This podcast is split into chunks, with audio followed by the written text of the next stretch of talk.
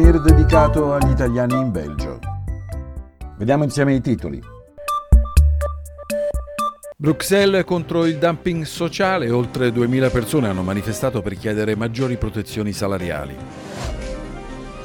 Solo 10 confezioni di farina a testa, la catena di supermercati Corruit pone limiti sugli acquisti di alcuni generi alimentari di base. Presentato il piano 2023-2026 riguardante il trasporto pubblico ferroviario, saranno fatti circolare più treni anche di notte e nel fine settimana. Pendolari dalla Vallonia alle Fiandre si consolida il trend degli spostamenti tra una regione linguistica e l'altra per motivi di lavoro. Per le notizie in breve vi informiamo delle scadenze per ricevere il sussidio di disoccupazione della prossima manifestazione sindacale contro la riforma scolastica belga e i nuovi regolamenti sulla raccolta dei rifiuti a Bruxelles. L'approfondimento di questa edizione del Radio Giornale la dedichiamo alla sanità belga a partire dai dati preoccupanti sulla mancanza di medici di base.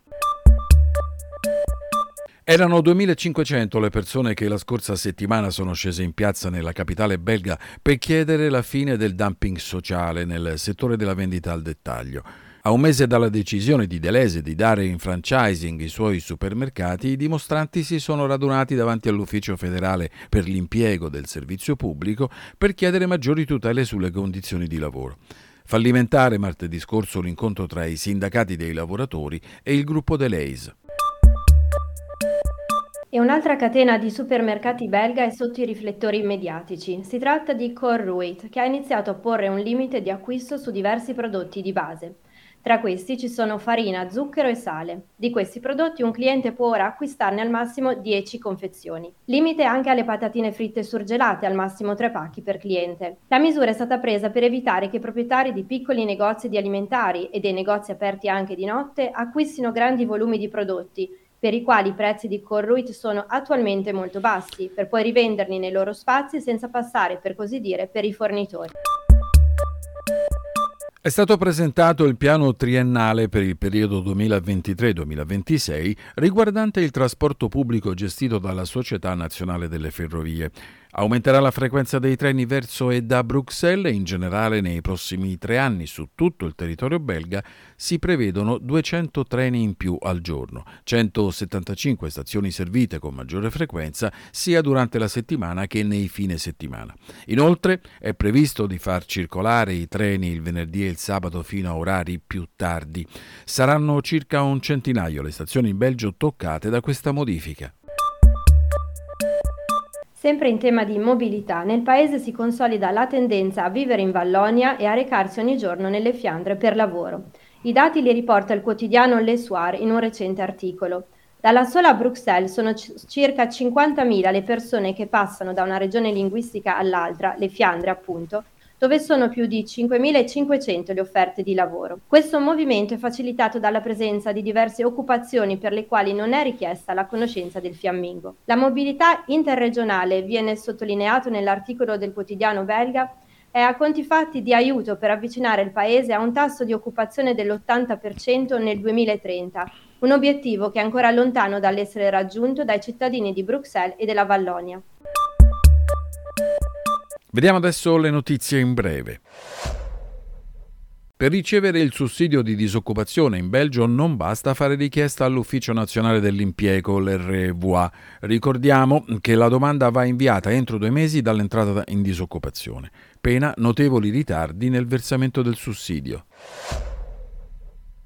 A Bruxelles il 27 aprile è prevista una manifestazione indetta dalle quattro sigle dei sindacati degli insegnanti contraria alla riforma scolastica che, se attuata, prevede una valutazione sistematica degli insegnanti, nonché vere e proprie sanzioni per il personale giudicato incapace di svolgere il proprio ruolo.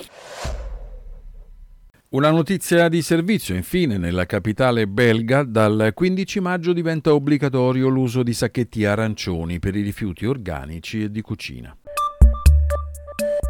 E per l'approfondimento ci occupiamo della sanità. Pochi medici di base, turni massacranti, liste di attese per i pazienti troppo lunghe se non addirittura inesistenti. La sanità pubblica in Belgio sta male. Questo è il dato che emerge dal recente sondaggio che ha coinvolto circa 3.000 medici di famiglia, condotto dal Servizio Pubblico Federale della Salute.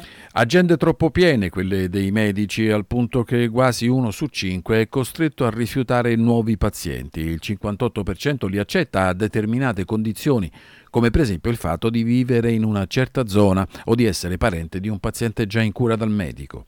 La situazione è particolarmente seria in Vallonia e nelle Fiandre orientali. Le cose vanno un po' meglio a Bruxelles con il 14% dei medici di base che rifiutano nuovi pazienti.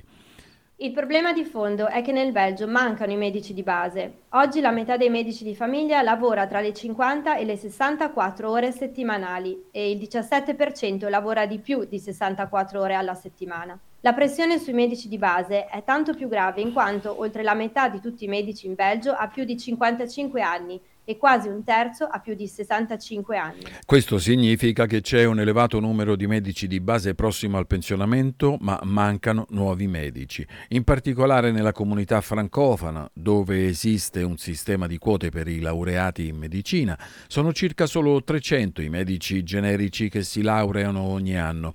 A titolo di comparazione, nel 2021 la Vallonia aveva 797 medici generici in formazione, mentre le Fiandre ne avevano 1080.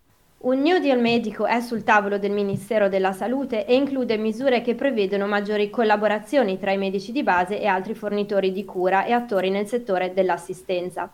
Da parte sua, l'Associazione belga dei sindacati medici rimane scettica sul New Deal e chiede invece anzitutto l'abbassamento del minimo imposto a mille pazienti per il medico di base e l'assunzione di tre persone di supporto negli studi medici dove attualmente lavora un solo dottore. Finisce qui il nostro appuntamento con l'informazione. In redazione Fabio Sebastiani, Valeria Camia e Pietro Lunetto. Ringraziamo per la collaborazione Radio No Fade Out.